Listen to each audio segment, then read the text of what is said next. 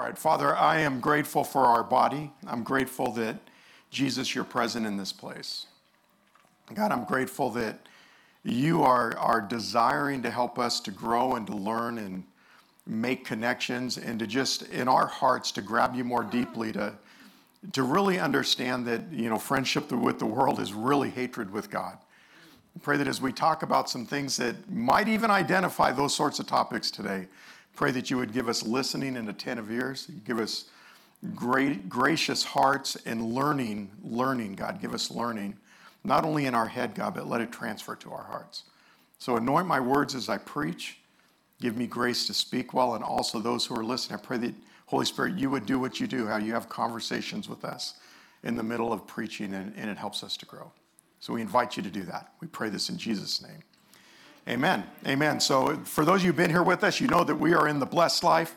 Um, this week, we're going to talk about the spirit of mammon. We're going to talk about breaking the spirit of mammon. How many of you guys ever heard the word mammon? Incidentally, it's only in the Bible four times. And, and technically, my mic's a little hot. You might want to bring me down some.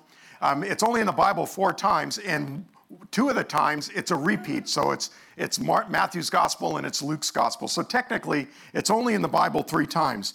But we're going to talk about that and how it applies to the resources, the monies that God gives us. So I've had the privilege as a as a pastor, spiritual leader, um, to travel the world. Like I've been to Cambodia, I've been to Thailand, I've been to Guatemala, I've been all throughout Mexico, and I have seen some some like poverty that's really unbelievable. Like I've ministered on the top of dump heaps. Like, and I'm being literal when I say that in Guatemala and in Cambodia. And people live there. That's how they survive. I, have been to places like this. I've been to places where we rescued girls out of sex slavery, out of trafficking, and we paid to get them out. Like we, you, when I say we, I mean we paid to get them. Out. I didn't pay to get them out. We paid to get them out. I've seen like really remarkable stuff. So when we're talking about mammon, what I want you to understand is what mammon is, and that it's really the spirit of the world, spirit of Antichrist that's alive and well, and it's attached to our resources, our monies. So when we talk about mammon, I want to show you what is this spirit of mammon. Like I said, it's in the Bible four times. The first time is in Matthew chapter 6, verse 24. And this is Jesus speaking. He says, No one can serve two masters, for he'll either he will either hate the one and love the other, or he'll be devoted to the one and he'll despise the other. You cannot serve God and wealth. When Jesus talks about this, he says, No one. Everybody in the room say this I'm a no one. No. You cannot serve two masters. Can you say period? You can't do it. And what's wild is I teach this to you, I want you to get a picture of something. Your money's either given to God or it's embraced by the world and it controls you. There's no middle ground.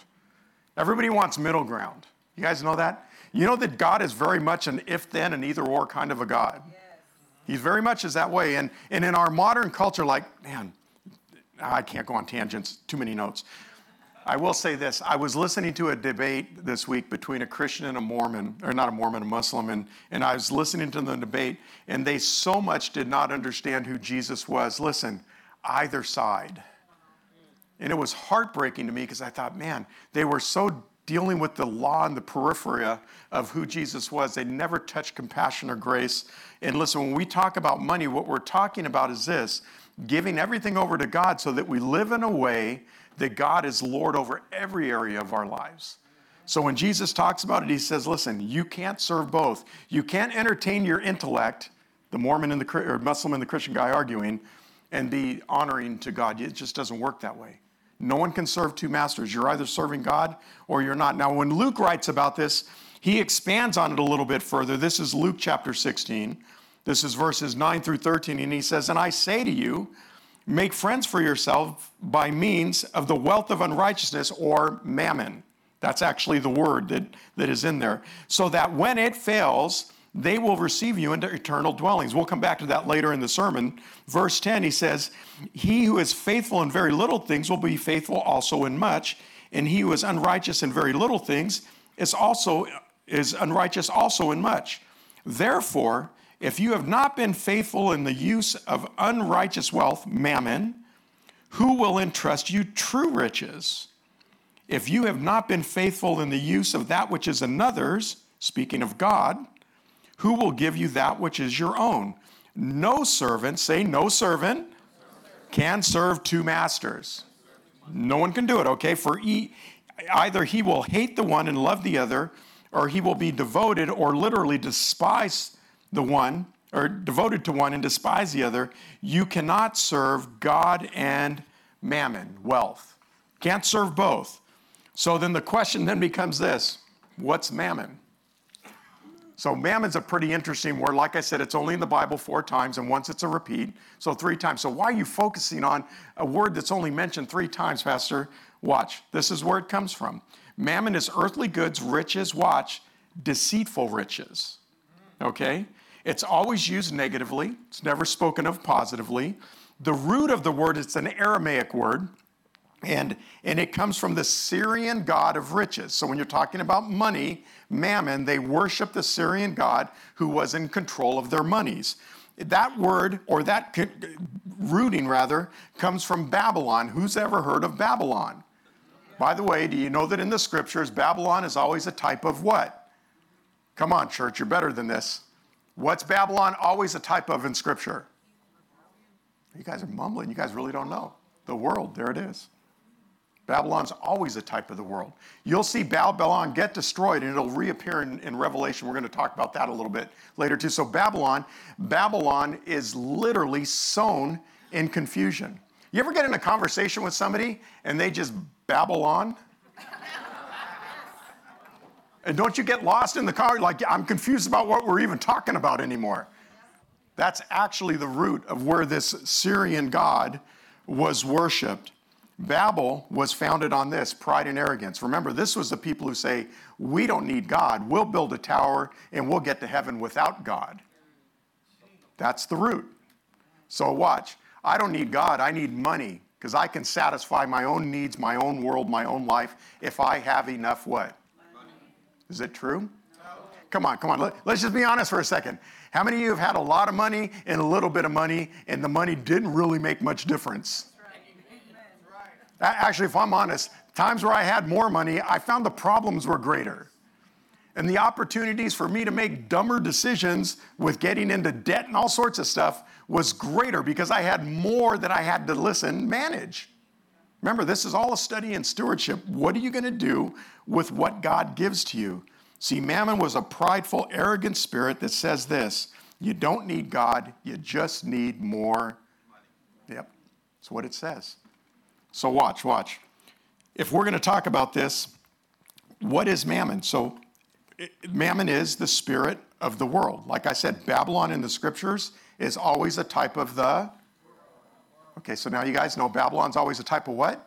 It's the way the world does things, opposite of the way that God does things. It's contrary to the way that God would do things. That's what it always is. Listen, listen, let me say this to you. All money has a spirit on it. Okay, I'm going to prove this to you in a second. All money has a spirit on it. When you tithe, you, you give to God, it breaks the power of that spirit on you. So, why do you give? Remember, he says the curse, like honor God with the tenth part, and the rest will be blessed. And when you don't honor God with the tenth part, the rest is cursed. That's what you're taking your money out of. When you give to God, it removes that sense of curse, the opportunity for the devil to kill, steal, and destroy, where he, he thieves from you. Anybody ever been stolen from? Yeah? Yeah, I found that oftentimes in my own life, when God is asking me, like, like tithing is a foregone, I've been doing that for years. I just not trying to brag, telling you God established that in my life years and years and years ago, probably two and a half decades ago. But generosity and listening when He says, give beyond, pay attention to, stop for that homeless guy, help him, go over there, do this, give this money. But, but if I give that, God, I can't go fishing if I give that. No, no, I'm talking about my world. Like I'm telling on me right now. If I give that money, I don't get to get on a boat and catch a tuna. And I want to get on a boat and catch a tuna. And God says, Yeah, but the tuna won't be in heaven. But their soul might be if you help them. You got to think like this. This is how you should think as a believer. God gives you stuff so you can steward it wisely and honor him with how you manage your money. See, all money has a spirit. It's either God's spirit or it's the spirit of the world, spirit of mammon. And when we tithe, we take it out. God redeems us. This protects it from being cursed. The second thing, mammon tries to take the place of God. So the first thing was this mammon is the spirit of the world. The second thing is mammon's going to try to take the place of God. Mammon will always promise you everything that only, listen, that only God can give you. Watch, I'll prove it to you. If you have more money, people would listen to you. If you had more money, you could live in that neighborhood instead of this one, and that neighborhood's nicer, isn't it? If you had more money, you could buy the nicer car, and people think you're all that in a biscuit. You know what I'm saying? They'll think you're a little bit more. I love that saying, like, like I go out and I buy things to impress people. You guys ever do that? Go out and buy. No, you're like, no, I don't do that. Don't worry, I'll touch something that does happen to you. But, but, but listen, listen, listen. It's always this Mammon will promise you things that only God gives, and you cannot serve God in mammon. Mammon wants to rule you, it will try to rule you. Mammon is looking, listen, for servants. You cannot serve God and mammon. You're like, I don't do that. You ever work so much that you can't go to church? I'm telling on me right now. Before I was a pastor, now I work for church. It kind of works together for me. I got to show up and know I'm playing. But listen, when I was in the world, I found all sorts of excuses not to show up. Listen, how many of you guys can fill your time with fun stuff? Come on, let's just be honest. Remember, last week I talked to you about priorities, about principles of first. Where do you put your free time? Because that, listen, I've found the biggest challenges are what we have discretion over. It's not when, like, if your boss says you got to show up at work, well, then you go to work or you lose your, your job. Yeah. But what about when you have free time and you choose not to be in the house of God and prioritize Him? What about when you have free time, you choose not to serve and prioritize, whatever it might be for you?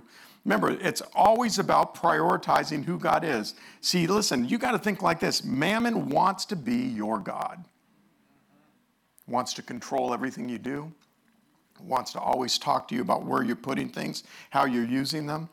See, mammon will promise us security. Mammon will tell you this that it can protect you from life's problems. Now, listen, I'm going to say something strong. If money can solve your problems, it's not actually a problem. Money can get you in trouble. See, God is the one who solves problems. Somebody say amen. amen. Now, now, listen, I ain't going to lie to you. When I've had more money, it's easier. But does that mean that it actually solves the problems? No, it doesn't. Because often the problems are stemming from a heart issue, not from a resource issue. See, see, it, it promises that it'll protect you from life's problems. It promises you that you can buy your way out of problems. Uh, okay, so I, I want to tell you guys a quick story. This is not in my notes, but I think it's worth telling. So over the last few years, like in 2017, we did financial peace. We're going to do that again next year, by the way. So, for those of you who never took financial peace, financial peace is a stewardship class. Teaches you how to take your resources, get out of debt, get savings, and live, watch, financially at peace. How many of you guys took that class with me? Look, look around the room, bunch of hands went up. How many of you guys actually did it and you would say life is a million times better? Like, watch, when the car breaks, I don't have to freak out about whether or not I can pay for it because I have savings now. Yep. Am, I, am I talking? Am I telling the truth, you guys? Yes. Listen, I tell you that because the Bible doesn't say anything negative about money. But does money have you or do you have it? Or do you manage it? Do you steward it? Are you in control of it? Can you bless when God says to bless because you haven't over encumbered yourself? Can you serve when God says to serve because you haven't given it somewhere else to a, a, party or another thing or a vacation or somewhere else that even God didn't direct you to give it to? Listen, this is about managing what God has entrusted to you. See, Mammon will do this. You're safe. You're good if you have enough money, no life problems. You can buy your way out if you did have problems. See, Mammon will do this. It'll give you identity, significance, independence, power, freedom. This is just like the temptation of Jesus. Listen, just bow to me. I'll give you the kingdoms of the world. Not any different. The temptations are lust of the eyes, lust of the flesh, pride of life. That's always where it will go. If you have enough money, you can be self secure instead of dependent on God. Only God gives true identity. Only God gives true security. Only God gives true independence, power, and only the Son sets you free. Somebody say amen. amen. See, it's so important that we get control of our resources so that we can live as people blessed. And then we can also be a blessing as well. See, Jesus said this He says, if you love one, that you're going to hate the other one.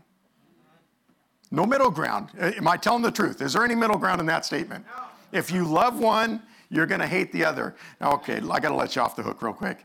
Does everybody need money to live? Okay, everybody's like, phew, I'm glad you said that, Pastor, because I am starting to feel guilty. No guilt.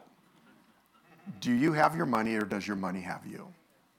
Are you in control of it? Are you managing it or is it managing you? L- listen, when we started Financial Peace, I'll tell my story just to tell on me. We had about $30,000 of unsecured debt and two car loans. Total, total was about $45,000 of debt.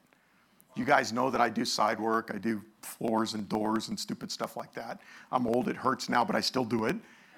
We paid off all of that in six months. Wow. We got completely out of debt in six months. Then we started saving. And when we started saving, we saved enough to buy a house again. Right. Okay, so you're like, wow, like, how did you do that? We stewarded our money. We stopped wasting it. We stopped getting in debt. We got rid of car payments. We got rid of credit card payments. We got rid of all the stuff that sucks your money dry. Yeah, I don't know if you guys ever really thought about this, but a credit card, listen, you ever looked at their buildings? Their buildings are nice. You know what I'm saying? And their computers, they're top of the line. They're like the newest, latest technology. You know why? You're paying for them. See, when you don't steward your money, your money will control you, and then now you're, the borrower is always slave to the lender. This is scripture. So I'm trying to help you just get a picture. Jesus said you're going to love one, you're going to hate the other, you'll be loyal to one, you'll despise the other, and think lowly of it. Often we despise God, listen, because of money. That's why we get uptight with God because something doesn't work the way, but we weren't faithful. I've never seen a situation where God wasn't faithful. Like, I keep telling stories. I got to stay true to the notes, okay? Man, our house burned down. We were homeless and we're not anymore. You know, I'm just saying. Yeah, and you're like, yeah, but your house burned down. Why would God let that happen? I don't know why God let that happen. I know He got into my heart pretty bad. So I saw a lot of ugly in me when that happened. I saw a lot of drive, a lot of self sufficiency, a lot of scrambling to take care of life. And then God's like, yeah, you're like, you're like the kid in the car seat sitting in the back with the fake steering wheel. You're trying to steer the car, and you have no control of it whatsoever. If you'll let me take care of you, I will. That was very humbling. I was freaking out. My wife was having a party. All the kids were in a hotel room together. It was just, she made it fun. She did. She did. So listen, I'm trying to help you guys learn. Like, ultimately, God is in control. And when we honor God first, He honors us back. That's how it works. You can't love one because you'll hate the other. You either will trust God or you'll trust money. If you despise God, it's usually because we've been loyal to mammon. There's no either, it's either or. There's no middle ground in this. So listen, please don't get uptight with me. Check your own heart. Anytime I preach stuff like this, it's like kind of like direct and rigid. This is always what I think. Take a deep breath and say, Holy Spirit, is this me? How much of what Pastor is talking about, how much of this word applies to me? That's what you need to do because ultimately, I'm not your God. The Spirit of God is the one who convicts. The Spirit of the God who is the one who leads us in righteousness. So don't get condemned, pray and learn and listen. That's how we grow in Christ. So Jesus said you can't serve God and mammon. Why? Because it's in direct contrast to the Spirit of God. It's wanting to take the place of the Spirit of God in your life. You, you if listen, it's not money, it's the spirit that rests on money. Um, I have watched people become successful, and there's nothing wrong with success. Somebody say amen. Like when people tell me Christians should be poor, Abraham was filthy rich. Okay, not a little rich, he was filthy rich. Moses, he was in Pharaoh's court. He, he was wealthy. All these, all the patriarchs were all wealthy. You can go, there's nothing wrong with wealth, but does wealth own you? Or is it surrendered to God? That's ultimately what we're talking about. What if I told you this? What if I told you that the, that the spirit of mammon is actually, listen, the spirit of Antichrist? What if I could show you that in Scripture? Would you say, I'm listening? We're going to study Revelation in just a few weeks, so we'll be getting into that. But watch this. In, in the book of Revelation, it talks about this very thing. This is verse chapter 13, verse 16 in Revelation. He says this. He says, and he causes all, somebody say all, all small and great, rich and poor, free men and slaves, to be given the mark that is on their right hand or their forehead. And he provides that no one, say no one, watch, will be able to buy or sell. That's the spirit of Antichrist right there. I'm going to control you through how money works. You know what? If you really serve Jesus, Steve, yeah, you ain't going to be able to buy a loaf of bread. You guys are going to starve. If you really serve Jesus, Grace, you won't be able to pay for your house. We're going to take your house. That's the spirit of Antichrist. Mammon and the spirit of Antichrist are, listen, one and the same. They're the same. It controls you through your resources. How did you live in fear? Listen, at the end of the day, money ain't going to solve your problems. God is. You've got to think like that, church. This isn't a, a preaching about money. This is helping you to understand. Mammon says you need me, can't survive without me. Without me, you can't provide for your family. Listen, Mammon wants to be God. That's ultimately what it is. If mammon isn't a spirit, talk to me. How come it can talk to you? Watch. You should give that money. Well, you won't be able to get on that tuna boat, James. Come on, has this ever happened to anybody else? God says, do this, and you start hearing things in your head. If I do that, I, if you had the right clothes, the right cars, the right people would accept you, they would think more of you. Michael and I were going to go do something after church, and we drove the little red car. Those of you don't know, the little red car is like a 2005 Scion. This thing has 290,000 miles on it.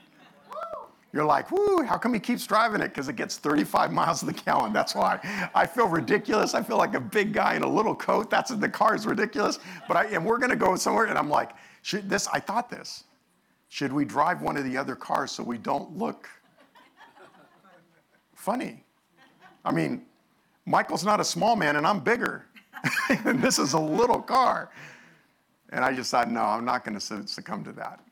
So, so I'm going to drive my Sequoia so that I can spend 60 bucks in gas instead of 30? To, to impress people that I don't know and don't care about? You, you hear me? Are you guys listening at all? Listen, we've got to think about what it is that's going on when we succumb to mammon. You know, we think it, that, it, that we would be accepted by the right people if we did that. You can't serve two masters, loyal to one, you're going to despise the other. Listen, a lot of us, what happens is we serve money, and then when God, when something happens, we think it's God doing it to us, and we get mad at God. It's not God doing it. If you entrust to God your stuff, He'll protect your stuff. It takes it out of the curse. You can't serve both sides. Mammon says this if you had more money, people would listen to you. You did. You, watch, watch. I'm going to tell on myself right now. You guys, I hate, I hate moments like this, but these are moments where God says, if you tell this, it might make sense to them. So, so like, I've been a pastor for 20 years. 20 years. I've been a pastor of this church for 16 years.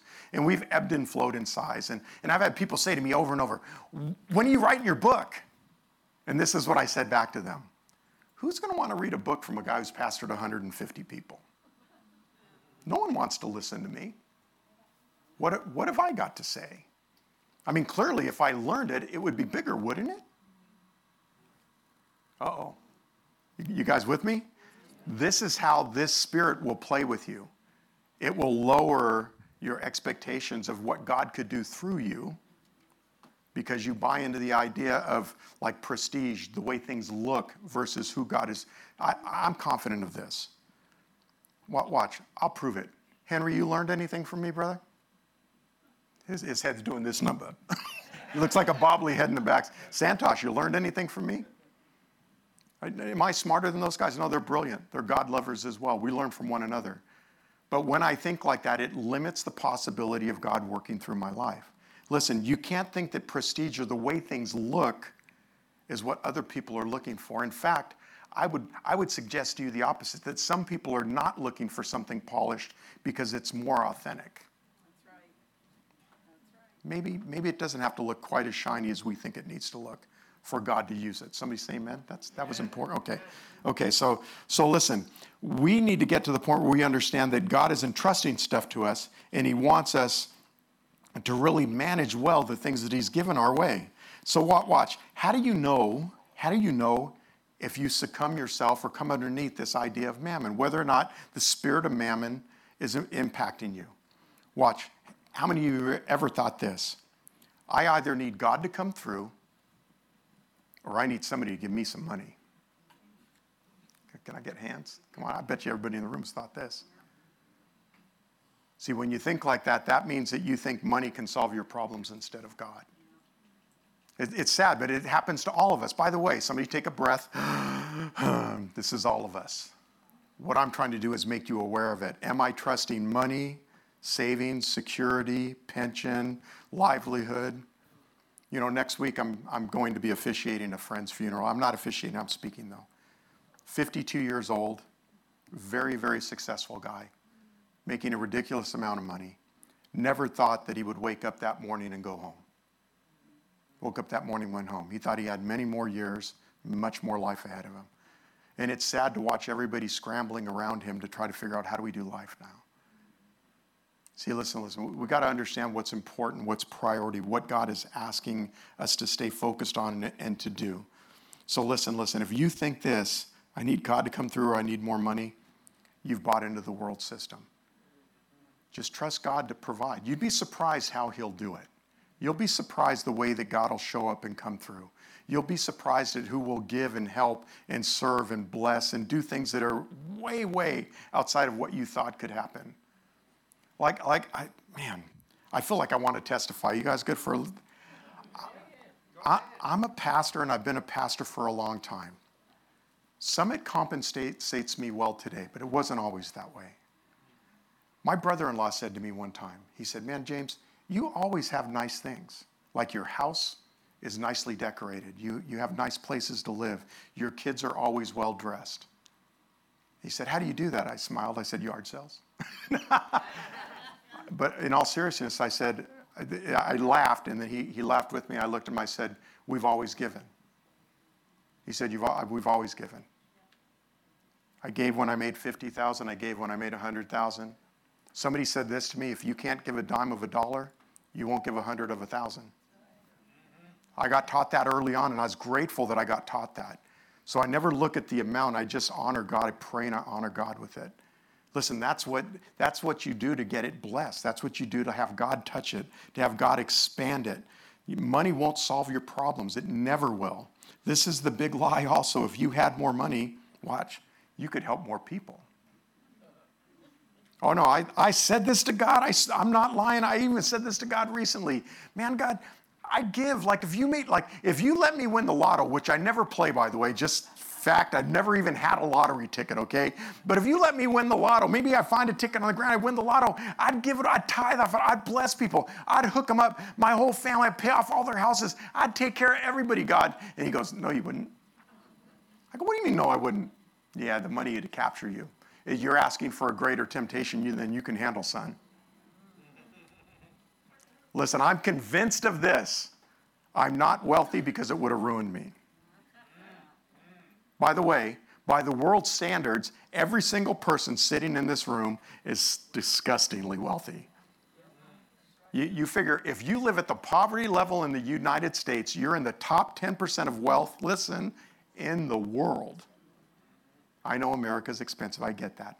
Other people in the world, man, they're trusting God for the next meal, not whether or not they can buy the nice or whatever. Listen, not wrong to have nice stuff. Honor God first, no matter what. The big lie is that you'd help more people, that money is the answer to solve problems. Not true.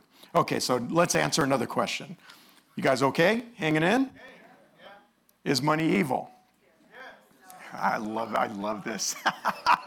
Oh, okay, can I get all the no's on the right side of the room, all the yeses on the left side? The truth is, money is neutral. Money's neutral. Money's not evil. It, it, watch, 1 Timothy 6.10. For the love of money is a root of all sorts of evil. And some longing for it have wandered away from the faith and pierced themselves with many griefs it says that the love of money is the root of all sorts of evil, not of every evil. But generally speaking, if you follow the money, you'll follow the root of the evil almost all of the time. You know, you've heard it said, just follow the money. You know, I, I want to show you the power of mammon in another text in Revelation. This is chapter 18. I'm going to read a number of verses, so I'm going to do this fast. um, just track with me. It's chapter 18, verse 10 is actually where I'm, I'm going to start. And it says that standing at a distance because of the fear of her torment. Now, this is when judgment is happening on Babylon. Woe, woe, the great city Babylon. Remember, Mammon, Babylon, they're connected. Okay? The strong city, for in one hour your judgment has come, and the merchants of the earth weep and mourn over her. Why do the, the merchants weep and mourn? Mammon.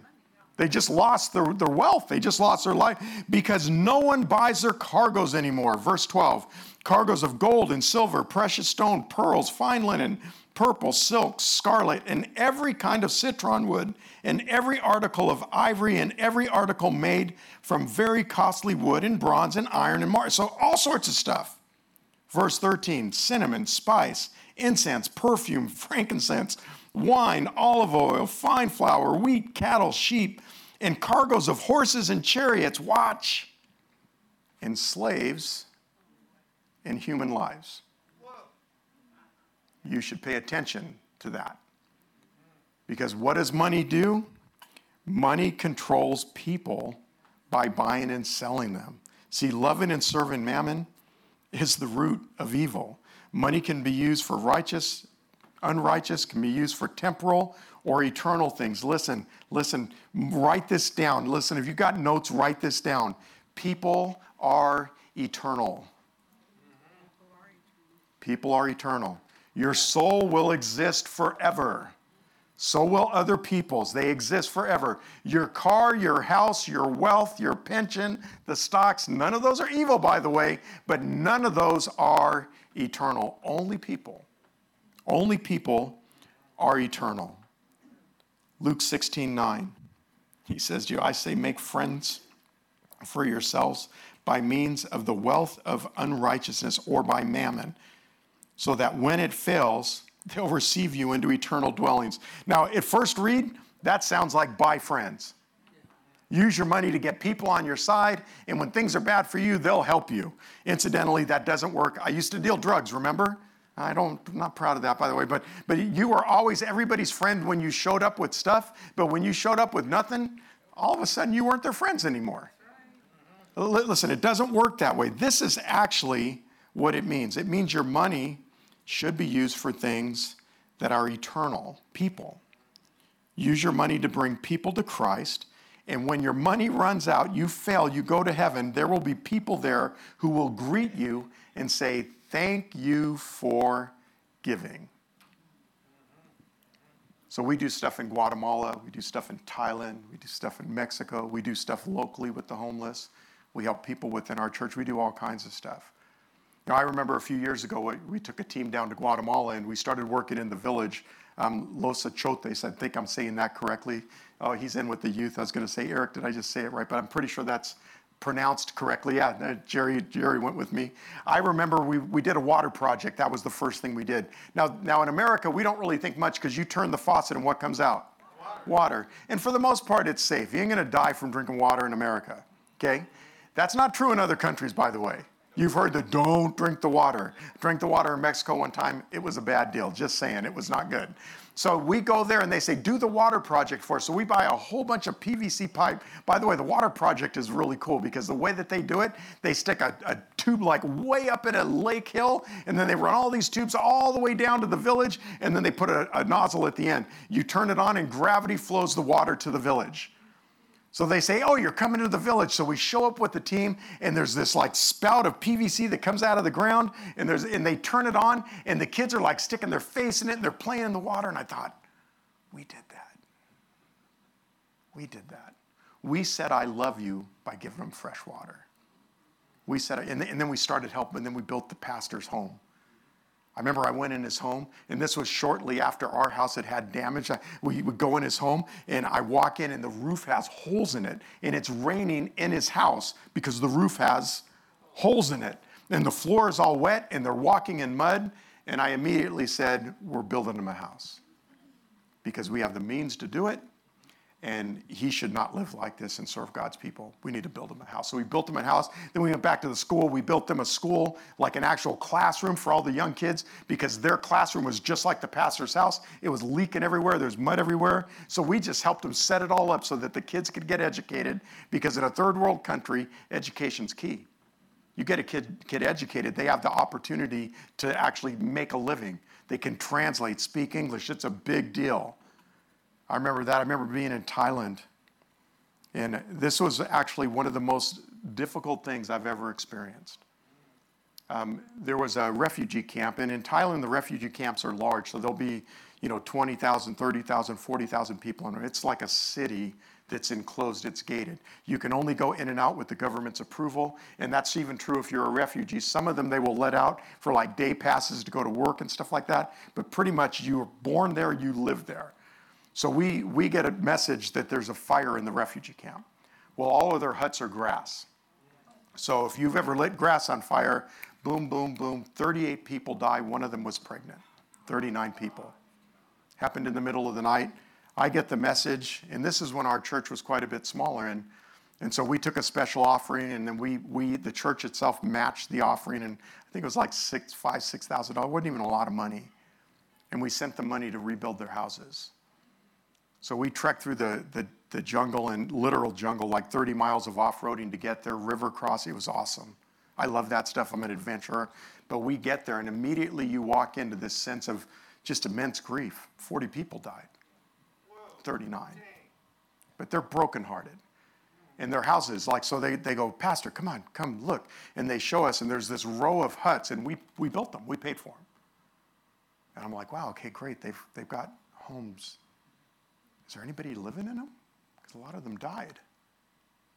And I started to look at people's eyes and I could see the sadness and the, the brokenheartedness. And, and so we started talking with people and praying with them and, and crying with them because some of them were really, really sad. And then they asked me, they said, Would you like to preach in our church? And I said, Be honored. And before I go preach in the church, they take me over to a prayer room. They said, We, we rebuilt the, the church and we rebuilt the prayer room.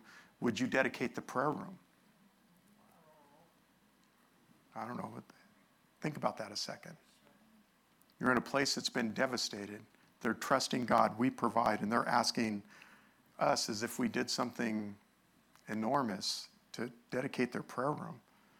I mean, if I'm honest, it was one of the more like humbling, honoring. You know, I, I mean, I'm like, I've never dedicated a prayer room. I walked in with the leaders, and they, they even told me the etiquette, like I had to do things a certain way because there was a traditional movement, and then they then I go into their church and I preach in their church, and and I just pray a, a, a prayer of of healing for grief and loss that God would bring beauty from ashes. And I remember people were in tears. It was wild because we gave. Listen, that's how you need to think about money. See, people are eternal, souls are eternal. When you give, you have the opportunity to speak the love of God in the midst of tragedy, devastation, loss. You get the opportunity to celebrate with kids who are, you know, drinking fresh water. Their village didn't have water. We're, we're providing water for them. It's just remarkable if you'll do it God's way, how much He'll meet you at that intersection. Like, I'm confident of this. A day is going to come where I'm going to stand in heaven. You're going to stand in heaven. We're going to stand in heaven, and God's going to say, Well done, because you gave that little boy water. He's the next Billy Graham in Guatemala. Oh, by the way, all the souls that he led to Christ, they're your reward. I'm be like, heck yeah. So could I have pearly gates on the new house in heaven? God, no, I'm playing. I'm not. I think I'd, I think I'd pick a four by four first, if I'm honest. But listen, when we respect and honor God with money, we take it out of the world system, we put it into God's economy. I've said this over and over. God doesn't need anything. God owns everything. Hello? But when we honor Him, we receive blessing and God moves through our lives and it preaches the gospel. It's how you preach the gospel, it's how you expand the kingdom of God, all because we supported and we gave. See, man, God will turn money into souls. He's the only one who can actually do that. Take something that's unrighteous and make it righteous. God's the only, only one who can do that. Man, remember, money sends missionaries, sends food, it helps people. Listen, because people are eternal. So, what do you do? What should you do with your money? Be a good steward. Manage it. Don't let it manage you. Listen, when we do financial peace, take the class. Listen, if you're too broke to take the class, I will pay for it. Okay? Because I had people come to me and go, I want to, because I think it's, I don't remember how much, 125 bucks take the class. It's, it's, there's a resource involved. You get a whole bunch of books and stuff. There's video, it's very good. But listen, listen, listen. It's the best 125 bucks we ever spent. It got us out of debt, got us living uh, below our means, got us living without like paying interest to banks and Citibank. And like, I'm smart. Somebody say I'm smart because some of you do this too. How many of you guys travel on other people's points and rewards? Come on.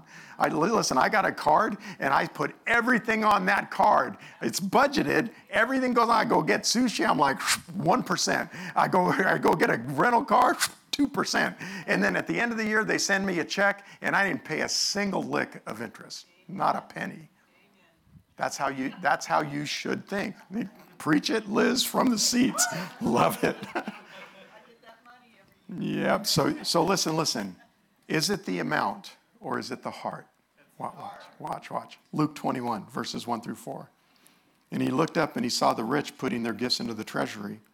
Verse 2, and he says, And he saw a poor widow putting two small copper coins. And he said, Truly I say to you, the, the poor widow put in more than all of them for they all out of their surplus put into the offering, but she, out of her poverty, put all that she had to live on. See, God saw her gift as extravagant because giving is about the heart. It's not about how much, it's not about how much you make or what you do with it. See, listen, you got to think like this the only thing between you and people, the only thing between God and people is you. See, God is saying, Will, can I trust you? If I give this to you, will you be a blessing to other people? See, listen, I can tell you this for sure. You can't outgive them. Listen, we've been generous over the years. We've been generous, faithful in giving. We've given away stuff. We've given away cars. We've given away stuff. We see people in need. My wife is amazing. All of a sudden, she's buying clothes for somebody I don't even know. I'm like, what, you, what is, th- there's no one that, that size in our household. Yeah, there's somebody at church I saw that could use this. Oh, Okay. She just does that stuff. She, she's just one of those people who kind of catches the, the person who could be blessed if she just went out of her way. You know, that's, that's how we should be behaving. Like I've said it over and over. Do you have your money or does your money have you? Listen, you can't outgive God. Just keep, you're the person, you're the person in between the person's need and God. And a lot of times He'll use us to do that. And there's no limit to what God will do with somebody like that. He, he says in verse 10, he says, If you're faithful in little things, you will also be faithful in much. If you want to be faithful with much, you should be faithful in little things. Now, I know some of you in the room are like, man, I don't have enough of this mammon stuff, anyways, to care, God. Yeah, and if you think like that, you never will. See, God doesn't say steward your wealth, He says steward everything. Not just when you have enough to give, steward now. Now. I remember that like, I feel like I'm telling on myself so much. I used to be a waiter. So when I was coming up, got out of Bible college and, and I didn't have a ministry position, waited tables, and so I always had cash. Anybody else ever been a waiter here? Man, I miss always having money in my pocket. That was cool. It's like, ooh, look at I'm balling always something. But I'd go to church and they'd pass an offering to the church I went to pass an offering plate. We don't. There's a box in the back you can give online. Do what you need to do. They pass it, and I remember every week I'd take it, you know, 20 bucks, drop 20 bucks in. But, but at the end of the week, I made way more than 20 bucks. Mm-hmm. Like, like 200 would be 20 bucks. I made way more than 200 bucks. And I remember somebody taught me that if you can't be, if you can't give God a dime of a dollar, you won't give him 10 of a 100 and you won't give him a 100 of a 1,000. If you want him to trust you, tithe. So I started keeping track of what I made. I get to the end of the week, I made $367, $36.70. I'd always round up because I wanted to be generous with God. I'd go to 40 and I'd drop it in the bucket. And then I'd watch myself get better shifts. And I'd make more money. I'd have somebody come through the restaurant and they just randomly, man, you were funny, you were cool. And they'd tip me like a ridiculous $100 tip on a $200 bill. Stuff like you're like, sweet. And I kept watching God promote me, promote me, promote me. I could never outgive him. And I learned. I learned you just honor God first. And I kept track of it and I honored God first. And to this day, I'm shocked by my life, if I'm honest. You know, no, I don't have new cars. I have old cars. My wife says the newest car, it's a 2015. All of our cars run good. I'm, I'm content with my ugly beater 4x4. I love it. You know why? Because I can go scratch it up and I don't even care. but I do, I, I, truly am grateful for what I have. I, would I like a brand new, you know, Jeep Renegade or Rubicon or, yeah. Do I need that? No. Because if I got that, I wouldn't be honoring God with a tithe, because that's where it would come from. So I choose who am I going to honor? Myself or am I going to honor God? When you honor God, He'll give you more.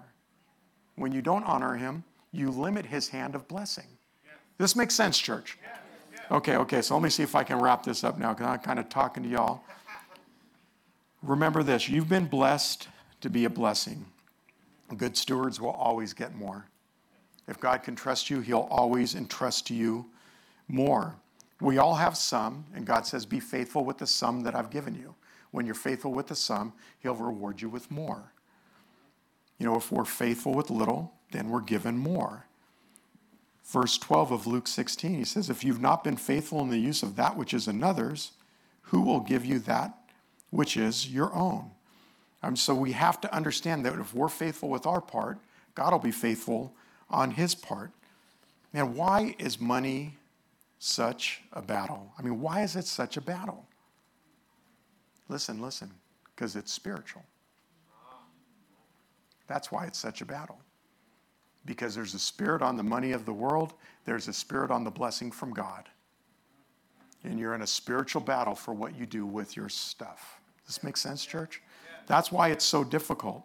And, and God can turn money into souls. Don't ever forget that. The last thing Satan wants is for your giving to get somebody into eternity. It's the last thing he wants.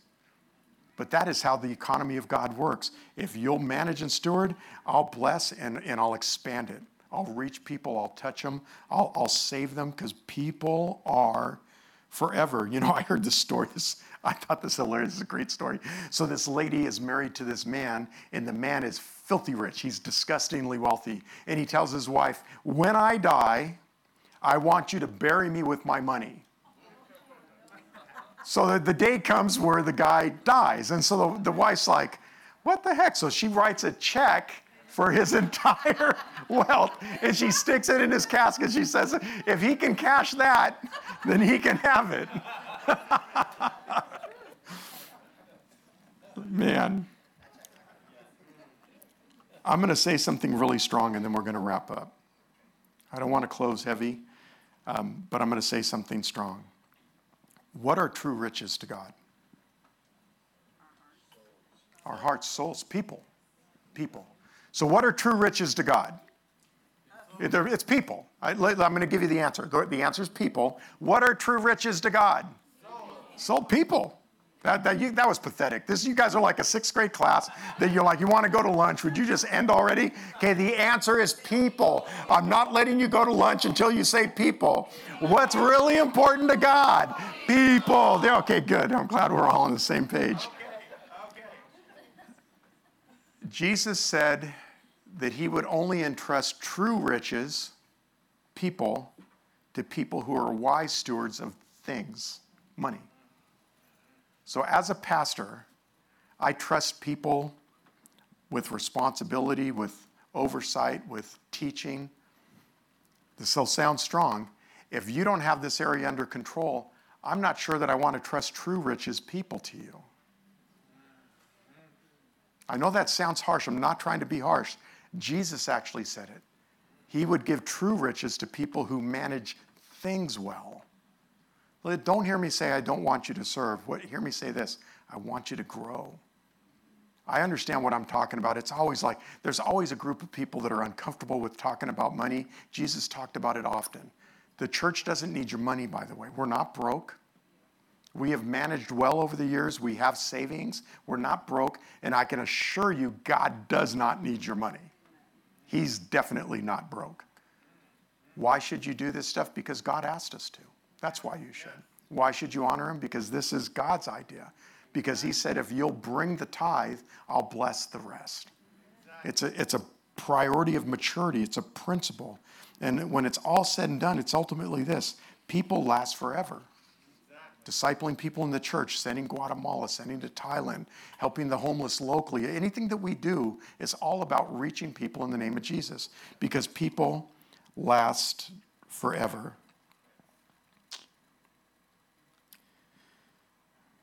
One more scripture. I'm not I'm actually not even late. So one more scripture. I know. You guys are going to get to go to lunch on time. Okay, so Luke chapter 12, starting in verse 13, as Jesus began, he said to them, Beware and on your guard against every form of greed. Man, does that stuff sneak up on you or what? I don't know about you, but I like tuna fishing. And when God tells me to give money away, I'm like, man, I don't get to go tuna fishing. But I'm also aware of this. I recently gave to somebody, and I'm not trying to toot my horn, won't tell you who or what. But when I gave, this is what I thought that person is going to touch more people. And someday I'm going to stand before Jesus and he's going to say, Because you did that, this happened. Way to go. I, and I know that. But, but Jesus said, Listen, be aware that greed is coming, like from every form. For, for not even when one has abundance does his life consist of his possessions. Money is not the solution, you guys. And he told them a parable saying, the, the land of a rich man was very productive, and he began reasoning to himself, saying, What shall I do since I have no place to store my crops? So, guy's got all kinds of crops coming in. Verse 18, he says, Then he said, This is what I'm going to do. I'm going to tear down my current barns, I'm going to build larger ones. And, and there I'm going to store the grain of my goods. And I will say to my soul, Soul, you have many goods laid up for many years to come. Take your ease, eat, drink and be merry. But God said to him, You fool. Man, that's words I never want to hear from God. You fool. This very night your soul is required of you, and, and now who will own that which you've prepared? So is this man who so is this man who stores up treasure for himself and is not rich toward who? Ah. And he said to his disciples, For this reason I say to you, don't worry about your life. How many guys worry about your life? Come on, my hand's up. Always worrying how our end's going to meet. What about this? What about? Don't worry about your life as to what you'll eat, nor your body as to what you'll put on. Consider the ravens, and which of you, by worrying, can add a single hour to his lifespan? If then you cannot do this very little thing, why do you worry about other matters? In other words, worrying doesn't change it, right? Doesn't change it. Verse 27, he said, Consider the lilies then he goes on, he says, Do not keep worrying. For all these things the nations of the world eagerly seek. Who seeks it? The nations of the, so it's worldly then. And your father knows this, but seek first what? The kingdom. Ah, and these things will be added to you. Do not be afraid, little flock, for your father has chosen gladly to give you the kingdom. Sell your possessions, give to charity Make yourselves money belts which do not wear out, an unfailing tre- treasure in heaven. A what? Unfailing treasure where? In heaven, where no thief comes nor the moth that destroys. For where your treasure is, there your heart will be also. I, l- listen, I, I've said this multiple times in this series. Show me your checking account, I'll show you where your treasure is. What you prioritize is where you'll spend money first. It's just the way that it is. Don't take that as some condemning statement. Look and say, God, how do I reprioritize this? See, listen, listen. Anytime I talk about this and somebody's taking it serious, they're like, man, I got to start giving. I need to start honoring God with a tithe. Some of you might need to change the way that you just, you might need to get a different car. You might need to live differently. You might need to change your vacation budget and give you, you might need to change the way that you're doing things. Okay? Now, I know that that's a broad statement. We had to do the same thing. Early on, it was actually measure what, and then when we got married, it's like, man, kids are expensive. Hello? Kids are really expensive. And by the way, everybody thinks when they get older, it gets better. They, it doesn't. It get, they're way more expensive when they're big. Cars and insurance and gas money and school is much, much more. And then if they get married, good God. I'm telling you what. My daughter's getting married in May. I know these things. Listen, I understand that this is a challenging part, a statement of are you going to grow and honor God? Listen, I understand that. I'm challenging you to take it back to the Lord and say, God, how do I make this happen? Listen, I've said this over and over. I don't look at what you guys give. I don't ever look at what you guys give. The only time I ever look at giving is if you're nominated to be an elder. Because of what I said earlier, why would I trust true riches to you people if you can't manage your stewardship, your household? It's the only reason I look. And even then, I don't look. Celeste looks for me. And this is all, this is what I she's our bookkeeper. This is well, she's way more than that. She's like, oh, anyways, okay. So but but she does, she manages our money. So so listen, this is what I'll say. Is there a pattern of giving that looks like a tithe? I don't want to know the amount. That's what I ask her. You can ask her. You can ask her afterwards. I don't ever look. I don't ever want to know. And the reason I don't want to is I don't want to love you differently because I think you don't even help. I don't. I, listen. I'm human. I'm being honest, straight up honest with you guys. I don't want that thought ever to be in my heart. So this is what I, I don't look. I don't know if you give. Bless you. If you don't, bless you. I don't look, and I don't want to look. I'm not going to look. Only time I look is when somebody's going to be positioned to oversight because if you can't manage that, then I shouldn't trust people to you. It's a biblical principle. So listen, listen. So don't go, man, he's going to go look. He's going to know I didn't, I'm going to miss the next two weeks because there's two more weeks of this study and I hate this study. No, no, no, no, no, no. Take the journey with God and grow. I told you, go back to God and pray. God, what are you saying to me in this season? What are you saying? Because listen, it, it, it, God is asking for your heart, not for your stuff. He doesn't need your stuff. Doesn't need your stuff. He wants you to honor him first with everything that he entrusts you. So I'm going to close with this. And once again, telling on myself. Now, I've already shared with you guys, I'm shocked at how God makes our ends meet. Like, I'm always blown away by it. Um, you know, we, when, when I went into ministry, actually, even way before that, my, my wife has never worked work, had to work because we decided she would raise our kids. And if you know my kids, best investment we ever made. Mm-hmm. I'm being serious. Like, I know y'all got good kids. I got awesome kids. I'm just saying. No, I don't know. No, I do. And my kids love Jesus, and I know that that was us saying, we're not going to drive brand new cars because we want to raise our children.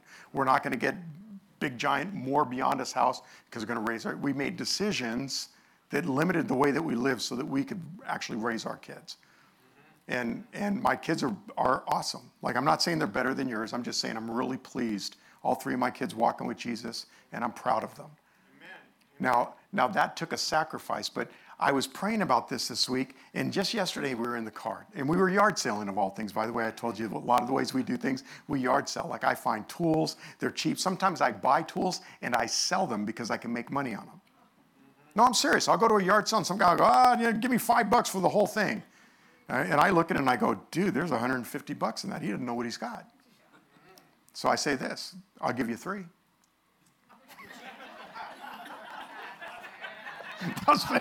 I couldn't resist. I'm sorry. I couldn't resist. It's a yard sale. Come on. Okay, that was funny. You got to admit, that was funny. So I get it, and then I'll turn it around. And I'll put it on. And, and but I, I, we were in the car yard selling yesterday, and I said this to my, my wife and my mother in law were with me. I said, man, God is dealing with me with contentment. They go, yeah. And I go, I'm, I'm never content. I'm blessed. And I know that it comes from God.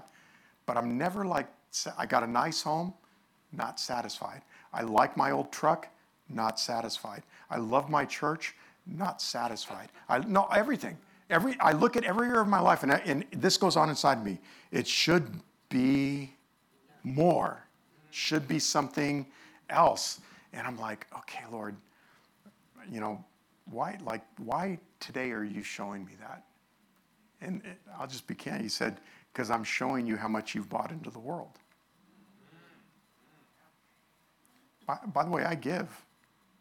And I give offerings too. I'm generous. We, I should say we, we're generous.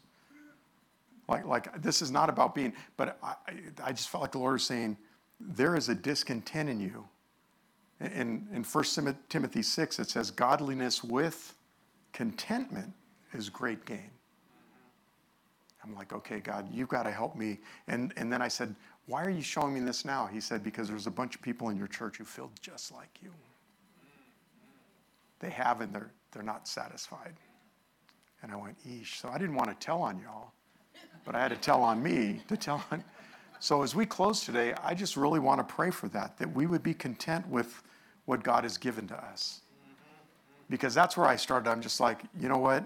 I'm grateful that I love Jesus. I'm grateful that I'm not off doing stupidity. Grateful I'm not in jail. Grateful I have a wonderful wife and three amazing kids. I'm grateful with the things God has blessed me with in my life.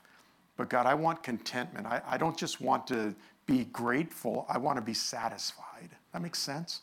So I don't know if that applies to you, but if it does, when I pray, you can agree with that prayer for yourself because immediately it set me to, man, God, you got to show me where that avenue is. One thing he showed me is this, so maybe this will apply to a few of you. Showed me that it's actually rooted in fear. You're afraid that I'll stop taking care of you.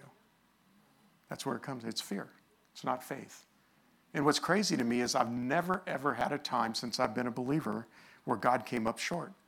I've had difficult times. Anybody else had difficult times? Things happen, things break, cars break, stuff, life. But I can't say there's ever been a time where God didn't meet us in our point of need. Never. So there's not a reason for me to operate in fear, but I do. And I went, okay, God, you got to help me with this. Maybe that's you. Anyways, let me close in prayer. I'm going to pray over this area of contentment, and then I'm going to send you all out to, to go and be a blessing and to just wrestle it around with God. That's my biggest encouragement. Wrestle it around with God. Holy Spirit, what are you saying to me? Ultimately, that's what it comes down to. So, Father, I, I want to say first off, thank you that the Word of God is just so, like it's just so, it, it cuts in just cuts in. You, you actually said that it would do that. You said that it would divide soul and spirit and joints and marrow. You said it would cut in. So, Holy Spirit, we're giving you invitation to cut in. God, particularly in the area of contentment.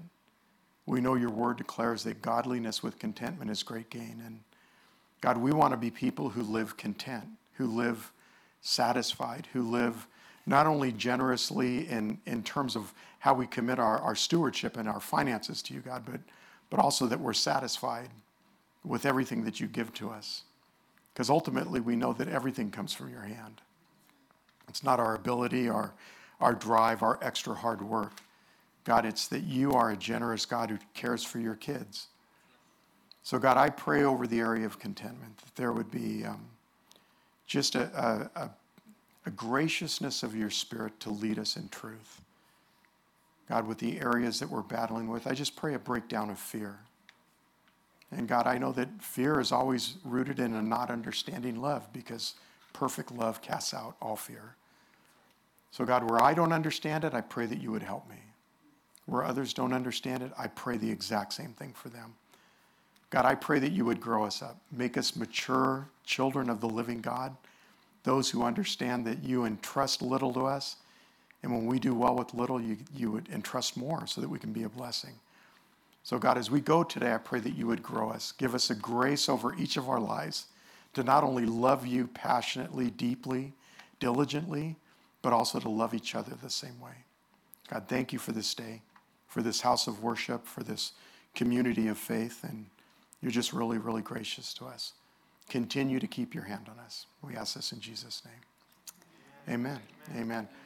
Well, hey, God bless you all. I love you. Take the journey with God. Be, uh, be faithful. And if you have any other questions, though, I'm always here. And if you need prayer, we are available to pray with you. Otherwise, God bless you. Have an amazing rest.